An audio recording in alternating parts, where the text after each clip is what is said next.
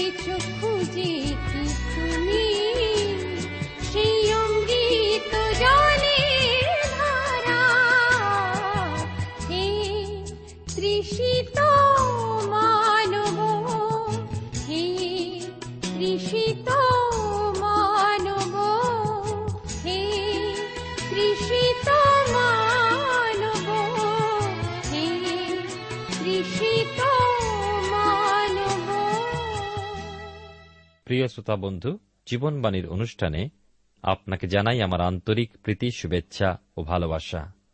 এই অনুষ্ঠানে ধারাবাহিক আলোচনায় বর্তমানে আমি আপনাদের কাছে বাইবেলের পুরাতন নিয়মের ইসরার পুস্তক থেকে আলোচনা করছি। গত অনুষ্ঠানে আমরা দেখেছি যে রাজা ইসরাকে আরও অনুমতি দিলেন যে তিনি যেন বাবিলের সমস্ত প্রদেশ থেকে যত পারেন সোনা ও রূপ সংগ্রহ করে জিরুসালামে নিয়ে যান। রাজার এই পরামর্শ অনুযায়ী বোঝা যায় যে রাজা ইসরাকে কেবল অনুমতি দিলেন তা নয়, কিন্তু বিরাট ক্ষমতাপূর্ণ অধিকার দিলেন। এর থেকে দেখতে পাই যে রাজা ও তাঁর পরিষদেরা ইসরার উপরে পূর্ণ বিশ্বাস রাখতেন। যে সোনারূপ তারা সংগ্রহ করবেন, তা কীভাবে ব্যবহার করবেন, সে পরামর্শ ইসরাকে দিলেন। রাজা আরও বললেন যে সকল খরচ খরচার পর যে সোনারূপা বাঁচবে, সেগুলো তোমাদের মনে যেমন হবে, ঈশ্বরের ইচ্ছানুসারে ব্যবহার করবে। প্রিয় শ্রোতা বন্ধু, আপনারা নিশ্চয়ই লক্ষ্য করেছেন যে একজন পরজাতি রাজাও জানেন যে আমাদের সকল কিছুই ঈশ্বরের ইচ্ছা অনুযায়ী করা উচিত। অর্থকস্ত রাজা কোন দিক থেকেও ত্রুটি রাখলেন না। নদী পারস্থ সমস্ত কোষাধ্যক্ষ, রাজ্যপাল প্রত্যেককে নির্দেশ পাঠালেন। ঈর্ষা মন্দিরের সেবাকার্যের জন্য যে পরিমাণ অর্থ চাইবেন, যেন তাকে দেওয়া হয়। খাদ্যের ও হোমবলি উৎসর্গের জন্য যা কিছু প্রয়োজন, গম, দ্রাক্ষারস, তেল সবকিছু যেন তারা পায়, আর লবণ যত প্রয়োজন যেন দেওয়া হয়। আর কি ব্যবস্থা হল? যাজক, লেবীয়, গায়ক, মন্দিরের দ্বারপাল, অন্যান্য যারা মন্দিরের সেবাদাস এবং পরিবেশ রক্ষা করবে তাদের সকলকে রাজা কর মুক্তির আদেশ দিলেন। সব থেকে বড় কথা, ইসরাকে জিরুসালেম নগরের জন্য বিচারকর্তা ও শাসনকর্তা নিযুক্ত করার অধিকার ও ক্ষমতা দিলেন এবং একথাও বললেন যে ওই সমস্ত বিচারকর্তাদের ও শাসনকর্তাদের ঈশ্বর বিষয়ে জ্ঞান থাকা প্রয়োজন। যদি ঈশ্বর জ্ঞান না থাকে, তবে তাদের ইসরার কাছে তাদের সেই ঈশ জ্ঞান সংগ্রহ করতে হবে। লক্ষ্য করুন, রাজার কত আস্থা এবং বিশ্বাস ছিল এই ইসরার উপরে। এরপরে রাজা অর্থকস্ত যে আদেশ ঘোষণা করলেন, সেটা হল ইসরার জন্য যে রাজ আদেশ জারি করা হল, তা যে অমান্য করবে, তার আর উপায় নেই। কারাদণ্ড, সম্পত্তি বায়াপ্ত, নির্বাসন অথবা প্রাণদণ্ড দেয়া হবে। আমরা এও দেখেছি গত অনুষ্ঠানে যে রাজার অনুমতি ও ক্ষমতা সেই পত্র হাতে পাবার পর ইসরা ঈশ্বরের প্রতি ধন্যবাদে পূর্ণ হলেন। মুখ বন্ধ রাখতে পারলেন না। তিনি বললেন, রাজা তার মন্ত্রী অধ্যক্ষদের সাক্ষাতে আমাকে দয়াপ্রাপ্ত করলেন। আমার উপরে ঈশ্বর হাত রাখলেন, আমাকে বলবান করলেন। প্রিয় ভাই ও বোন, ঈশ্বর যদি আপনাকে বলবন্ত করেন, তার হস্ত যদি আপনার মস্তকের উপরে থাকে, আপনি যাই করুন না কেন, যেখানেই যান না কেন যে কোনো ব্যক্তির সামনে আপনি যখন দাঁড়ান, আপনি আশীর্বাদ যুক্ত হন। ইসরার জীবন থেকে লক্ষ্য করুন। ইসরা কেমনভাবে সে আশীর্বাদ পেয়েছিলেন, তার কারণ তিনি ঈশ্বরের বাক্যে বিশ্বাস ছিলেন। ঈশ্বরের বাক্যে তিনি জ্ঞানবান ছিলেন এবং সেই পরজাতীয় রাজাও তা লক্ষ্য করেছিলেন, তার সাক্ষ্য দিয়েছিলেন। আপনি, আমি যখন জীবনপথে চলি, সেই সাক্ষ্য কি আমরা রাখি? আসুন আমরা দেখি, স্বরূপ বাবিলের নেতৃত্বে যে দল গিয়েছিল, তাদের তুলনায় ইসরার দল যদিও খুবই ছোট, তথাপি ইসরার দলের সমস্ত যাজক, লেবীয়, নথনীয় ও বিশিষ্ট নেতৃস্থানীয় ব্যক্তিরা ছিলেন। আজকের আমরা ইসরা পুস্তকের আটের অধ্যায় আলোচনা শুরু করব। প্রার্থনায় যাই তার আগে। প্রেমা পিতা ঈশ্বর, তোমার পবিত্র নামের ধন্যবাদ করি, তোমার দয়া অনুগ্রহের জন্য কৃতজ্ঞ হই। আজকের এই সুন্দর সময় তুমি আমাদেরকে তোমার চরণতলে এনেছো যেন তোমার বাক্যের মধ্যে দিয়ে আমরা তোমার নিগুড় বিষয় সকল জানতে পারি। তুমি আমাদের অযোগ্যতা অপরাধ ক্ষমা করো। তোমার পবিত্র আত্মার চালনায় আমাদেরকে রাখো। তোমার আবেশে থাকতে সাহায্য করো। তোমার শান্তি, আনন্দ দ্বারা আমাদেরকে ঘিরে রাখো। অযোগ্যতা সকল ক্ষমা করো। ধন্যবাদ, গৌরব, মহিমা শুধুমাত্র তোমাকে দান করে প্রার্থনা যিশুর নামে চাই। আমেন।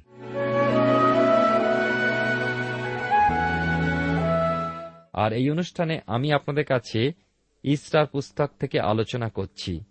আমরা দেখি বিশেষ করে আজকের এই অংশে ইসরা পুস্তকের আটের অধ্যায় প্রথম কয়েকটি পদ পাঠ করি।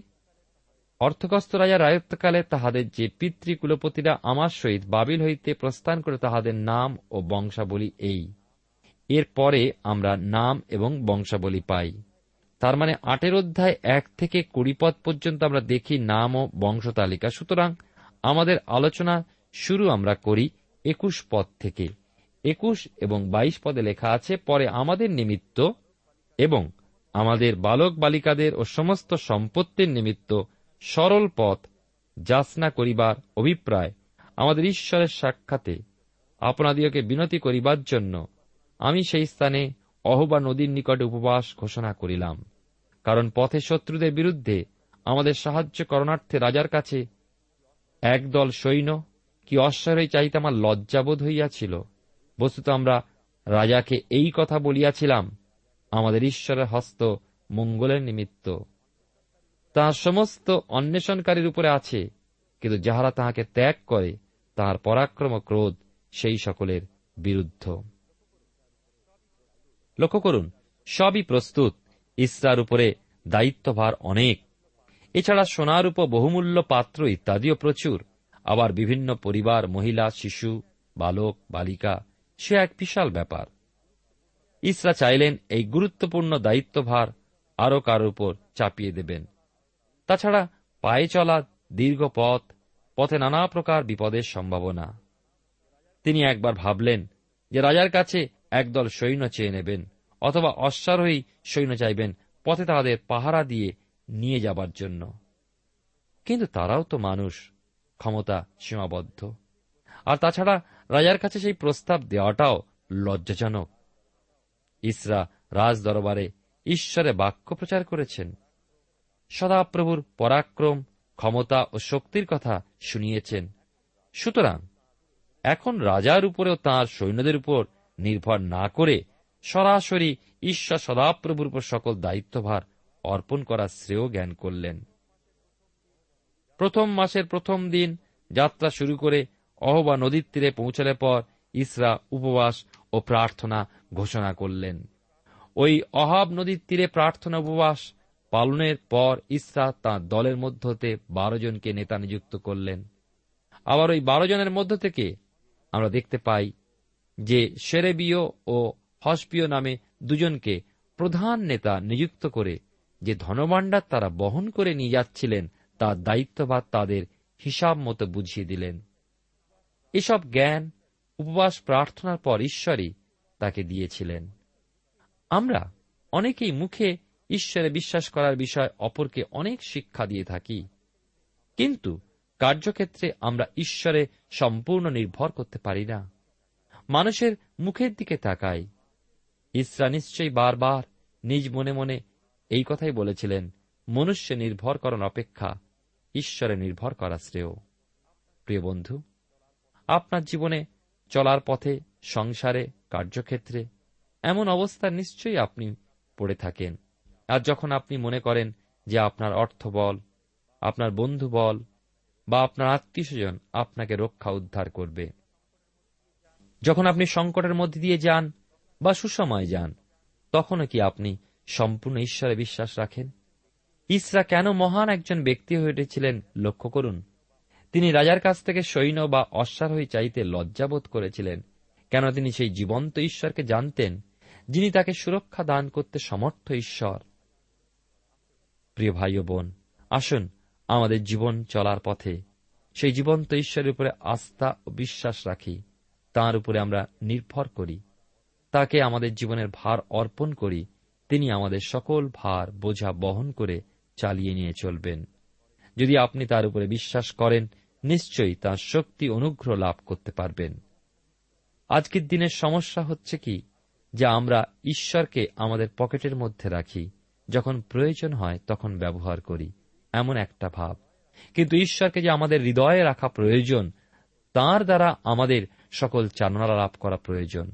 আমরা কখনোই নিজেদের ইচ্ছা পর্যন্ত চলতে পারি না। আটের অধ্যায় আমরা দেখি যে ইসরা জীবন্ত ঈশ্বরে বিশ্বাস করেছিলেন, নির্ভর করেছিলেন এবং সেই ঈশ্বর তাকে চালনা দিয়েছিলেন। আটের অধ্যায় আমরা একত্রিশ থেকে এবারে তেত্রিশ পদ পর্যন্ত পাঠ করি। পরে প্রথম মাসের দ্বাদশ দিনে আমরা জিরুসালামে যাইবার জন্য অহবা নদী হইতে প্রস্থান করিলাম। আর আমাদের উপরে আমাদের ঈশ্বরের হস্ত ছিল। তিনি পথিমধ্যে শত্রুদের ও গুপ্ত দস্যু দলের হস্ত হইতে আমাদিওকে উদ্ধার করিলেন। পরে আমরা জিরুসালামে উপস্থিত হইয়া সেই স্থানে তিন দিন অবস্থিতি করিলাম। পরে চতুর্থ দিনে সেই রৌপ্য, স্বর্ণ ও পাত্র সকল আমাদের ঈশ্বরের গৃহে উরিয়ের পুত্র মর্মদ যাজকের হস্তে তৌল করিয়া দেওয়া গেল। আর তাহার সহিত পিনসের পুত্র ইলিয়াসর এবং তাহাদের সহিত জেসুয়ের পুত্র যশাবদ ও বিন্নয়ের পুত্র নদীয় এই দুইজন লেবীয় ছিল। আমরা দেখি যে অহাব নদী তীরে উপবাস প্রার্থনা শেষ করে পথযাত্রার সকল ব্যবস্থা স্থির করে প্রথম মাসের বারো তারিখে তারা যাত্রা শুরু করলেন এবং সারা পথ সদাপ্রভু ঈশ্বর তাদের রক্ষা করে নিয়ে চললেন। এইভাবে দীর্ঘ দিন চার মাস চলার পর পঞ্চম মাসের প্রথম দিন তারা জিরুসালামে প্রবেশ করলেন। সেখানে পৌঁছেই ওই দল ছত্রভঙ্গ হয়ে যায়নি, কিন্তু তিন দিন অপেক্ষা করলেন এবং ওই তিন দিনে যে ধনভাণ্ডার বহন করে এনেছিলেন তা মন্দিরের পরিচারকদের মধ্যে উরিয়ের পুত্র মর্মদ যাজকের হাতে চতুর্থ দিনে সব কিছু বুঝিয়ে দিলেন। তবে এখানেই শেষ হল না। আমরা দেখতে পাই চৌত্রিশ থেকে ছত্রিশ পদে লেখা আছে, সমস্ত দ্রব্য গণনা ও তৌল করিয়া দেওয়া হইল এবং সে সময় সমস্ত তৌলের পরিমাণ লিখিত হইল। নির্বাসিত যে লোকেরা বন্দিদশা হইতে ফিরিয়া আসিয়াছিল, তাহারা ইসরায়েলের ঈশ্বরের উদ্দেশ্যে হোমবলি উৎসর্গ করিল। তাহারা সমুদয় ইসরায়েলের জন্য বারোটি বৃষ, ছিয়ানব্বইটি মেষ, সাতাত্তরটি মেষশাবক ও পাপার্থক বলির জন্য বারোটি ছাগ। এই সকল সদাপ্রভুর উদ্দেশ্যে হোমার্থে বলিদান করিল। পরে রাজ প্রতিনিধি খিতিপাল কাছে ও নদীপারস্থ দেশাধ্যক্ষ দিগের কাছে রাজার আজ্ঞাপত্র সমর্পিত হইল। আর তাহারা লোকদের এবং ঈশ্বরের গৃহেরও সাহায্য করিলেন। প্রিয় বন্ধু, মহান ঈশ্বর তাদের দীর্ঘ পথ নিরাপদে নির্বিঘ্নে পার করে নিয়েছেন এই জন্য ধন্যবাদ, হোমবলি, উৎসর্গ ও মহা ধুমধামে প্রশংসা গানে ও প্রস্তুতিতে কৃতজ্ঞতা জ্ঞাপন করলেন। সমস্ত ইসরায়েল কুলকে স্মরণ করে বারোটি ছাগ পাপার্থক বলিরূপে উৎসর্গ করল। এবং পরদিন নদী পারস্থ দেশাধ্যক্ষদের কাছে রাজার পত্র পাঠিয়ে দিলেন। শেষ করার আগে আবার আপনাদেরকে আমি স্মরণ করিয়ে দেব, বিশেষ করে ইসরার দিকে। এই অধ্যায় শেষে এসেছি, ইসরাকে রাজা বর্ণিত করেননি, ইসরা রাজার উপর নির্ভর করেননি। স্বর্গের মহান ঈশ্বর ইসরাকে উন্নত করলেন, অদৃশ্য হাত দিয়ে আড়াল করে স্বদেশে ফিরিয়ে আনলেন। এবারে আমরা দেখব নয়ের অধ্যায়। ইসরা পুস্তকের নয়ের অধ্যায় আলোচনা শুরু করেছি এবারে আমি। নয় অধ্যায় আমরা পাব প্রার্থনার বিষয়। এই রকম আমরা দেখি তিনটি পুস্তকের দিকে আমাদের দৃষ্টি রাখি। এগুলো প্রত্যেকটির নয় অধ্যায় প্রার্থনার বিষয় পাই। ইসরা নয়ের অধ্যায় নহিমীয় নয়ের অধ্যায় এবং দানিয়েল পুস্তকের নয়ের অধ্যায়। ইসরার প্রার্থনার কারণ কলুষিত সমাজ, যা আমরা পাই নয়ের অধ্যায় এক পদ। জিহুদীদের অপরাধ ও মনোপরিবর্তন। সেই কার্যের সমাপ্তি হইলে পর অধ্যক্ষগণ আমার নিকটে আসিয়া কহিলেন, ইসরায়েল লোকেরা, যাজকেরা ও লেবিয়েরা, নানা দেশ নিবাসী জাতিগণের হইতে আপনাদিওকে পৃথক করে নাই।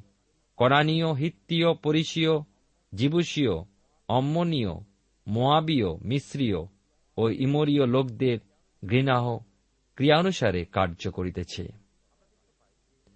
আমরা দেখতে পাই যে ইসরায়েলীয় অধ্যক্ষেরা ইসরার কাছে এসে জানালেন যে লোকেরা সমাজ কলুষিত করে তুলছে। ইসরা জাতি কনান দেশে প্রবেশের আগে ঈশ্বর মসির ও জিওসুয়ের মুখ দিয়ে বারবার সাবধান করে দিয়েছিলেন যে কনান দেশে প্রবেশ করে প্রথমেই ওই দেশের মধ্য থেকে ওই দেশীয় সকল জাতিকে নিঃশেষে দূর করে দেবে। ওই সকল জাতির দেব দেবতাদের আরাধনা করবে না। ওই সকল জাতির কন্যাদের ঘরে তুলবে না, অথবা তোমাদের কন্যাদের ওই সকল জাতির হাতে তুলে দেবে না। ইসরার সময় দেখা গেল যে ইসরায়েলেরা ঈশ্বর দত্ত নিয়ম মেনে চলছে না। ইসরায়েল জাতি ওই একই পাপের জন্য দীর্ঘদিন নির্বাসনে কাটিয়ে এসেছে। সত্তর বছর বাবিলনে নির্বাসিত ছিল, আর স্বদেশে ফিরে এসেই ঈশ্বরের অগৌরব করতে শুরু করেছে, ঈশ্বরের নির্দেশ অবমাননা করছে। আমরা দেখি, আটটা জাতির সঙ্গে তাদের পুরোদামে মেলামাশা, আত্মীয়তা ইত্যাদি তারা চালিয়েছে, নিজেদের পৃথক তারা রাখেনি। স্বরূপ বাবিলের নেতৃত্বে প্রথম দল যখন এসেছিল, মহা উৎসাহ এসেছিল। কিন্তু প্রথমেই তাদের বাধা এলো, হতাশা এলো। আমরা দেখেছি এর আগে যে পরে হগায় ভাববাদীর উৎসাহে তারা হতাশা অতিক্রম করল। পরে নহিমিয়ের উৎসাহে জিরুসালামের প্রাচীরের সংস্কার সাধন হয়েছিল। কিন্তু প্রতিটি কাজেই বাধা ও হতাশা এসেছে। আমাদের জীবনে এরকম হতাশা ও বাধা আসতে থাকে। যখনই আমরা কোনো ভালো কাজ করতে যাই বা ঈশ্বরের কাজ কিছু আমরা করতে চাই, সেটা আমাদের মনে রাখতে হবে। কোন একজন বলেছিলেন যে, শয়তানের অস্ত্রশালায় যে মারাত্মক অস্ত্র আছে, তার মধ্যে হতাশা হল একটা। উৎসাহী মানুষকে হতাশ করে দিতে পারলেই আমার মনে হয় শয়তানের কাজ সম্পূর্ণ হয়ে যায়। আমাদের মন থেকে ঈশ্বরে বিশ্বাস দূর করে দেয় হতাশা। প্রিয় ভাই ও বোন, তাই আসুন, আপনি যদি আজকের হতাশাজনক কোন রোগে ভুগছেন, তবে আজকে সাহসী হন। যদি আপনি ঈশ্বরের পথে রয়েছেন, তবে বিশ্বাস করুন যে ঈশ্বর আপনার সহবর্তী এবং আপনার সেই অভিষ্ট লক্ষ্যে পৌঁছাবার জন্য তিনি আপনাকে শক্তিযুক্ত করবেন এবং সাহায্য করবেন। আমি আপনাদের কাছে বর্তমানে ইসরা পুস্তক তার নয়ের অধ্যায় থেকে আলোচনা করছি, সাতশো সাঁত্রিশ পৃষ্ঠায় দুই পদে লেখা আছে, বস্তুত তাহারা অপরাধের জন্য ও আপন পুত্রদের জন্য তাহাদের কন্যাগণকে গ্রহণ করিয়াছে। এইরূপে পবিত্র বংশ নানা দেশ নিবাসী জাতিগণের সহিত মিশ্রিত হইয়াছে এবং অধ্যক্ষগণ শাসনকর্তারাই প্রথমে এই সত্যালঙ্ঘনে হস্তক্ষেপ করিয়াছেন। ইসরা দেখলেন যে ইসরায়েলের মধ্যে যে অন্যায় যে মন্দতা, যে কুকাজ ঢুকে পড়েছে, তার সঙ্গে কিছু নেতাও জড়িত।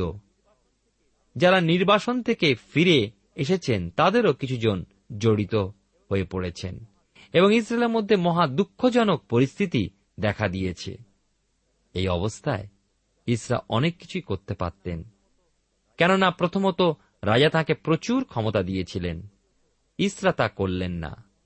দ্বিতীয়ত, ইসরা সমাজ সংস্কারের একটা বিরাট প্রোগ্রাম ছকে চারিদিকে ঘোষণা করতে পারতেন যে ইসরায়েলীয় পতাকা তলে সবাই জমা হও, দেশকে ও সমাজকে দুষ্টতা মুক্ত করে সবল হতে সাহায্য করো।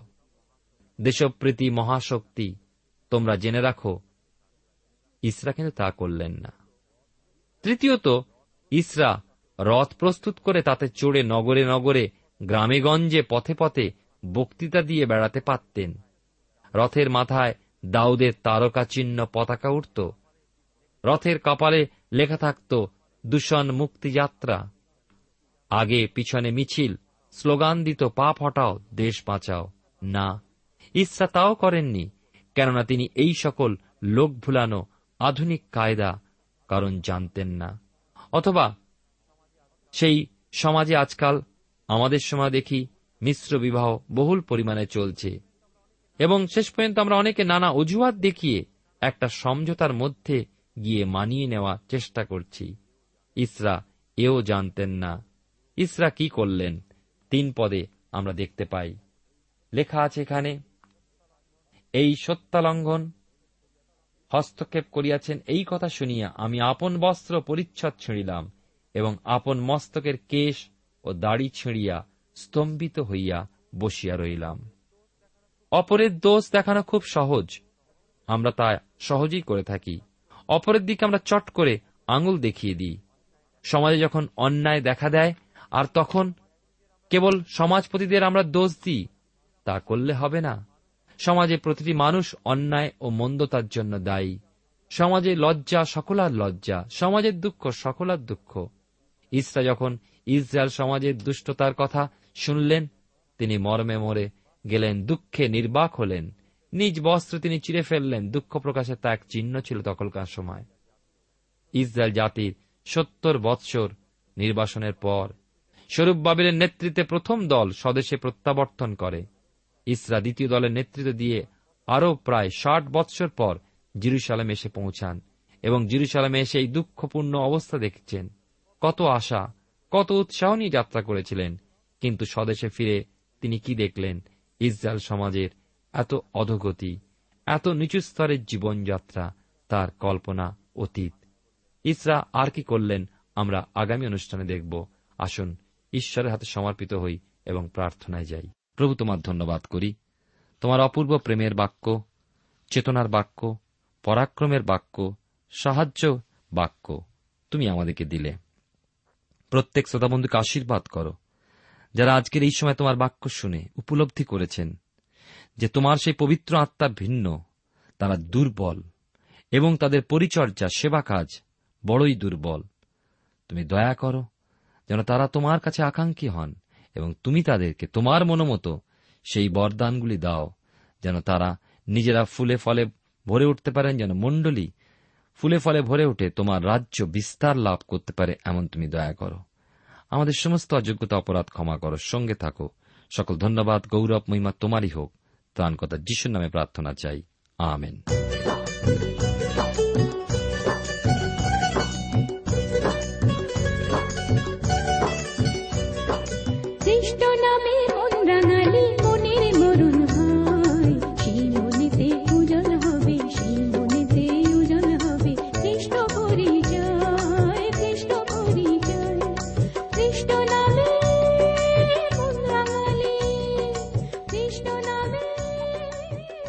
শ্রোতা বন্ধু, এতক্ষণ শুনলেন বাইবেল থেকে জীবনবাণীর আজকের আলোচনা। আমাদের অনুষ্ঠান কেমন লাগল? যদি এই বিষয়ে আপনি আরও কিছু জানতে চান এবং আপনার যদি বাইবেল না থাকে, তাহলে বাইবেল ছাড়া এই অনুষ্ঠান আপনি কেমনভাবে বুঝতে পারছেন, আমাদের ঠিকানায় শীঘ্রই লিখে জানান। আমরা খুব খুশি হব যদি আপনি চিঠির সাহায্যে বা ফোনে এস এম এস এ অথবা ইমেলের সাহায্যে আমাদের সাথে যোগাযোগ করেন। আমাদের ঠিকানা হল Jibanbani T WR India, post box number এক ছয় নয় দুই পাঁচ, কলকাতা সাত লক্ষ চৌত্রিশ। আবার বলছি, Jibanbani T WR India, post box number এক ছয় নয় দুই পাঁচ, কলকাতা সাত শূন্য শূন্য শূন্য তিন চার। আমাদের ইমেলের ঠিকানা হল Bengali TTV at radio eight eight two dot com আবার বলছি Bengali TTV at radio eight eight two dot com আমাদের phone number two four three eight double zero four five two four three eight double zero four five এবং আমাদের mobile নাম্বারটা লিখে নিন nine four double three four nine seven two three five আবার বলছি nine four double three four nine seven two three five আজকের সময় এখানেই শেষ। বিদায় নিচ্ছি। নমস্কার। জীবন হয়ে ফোটে। ধরার মাঝে স্বর্গ তেমন ধরার মাঝে স্বর্গ তেমন সত্য হয়ে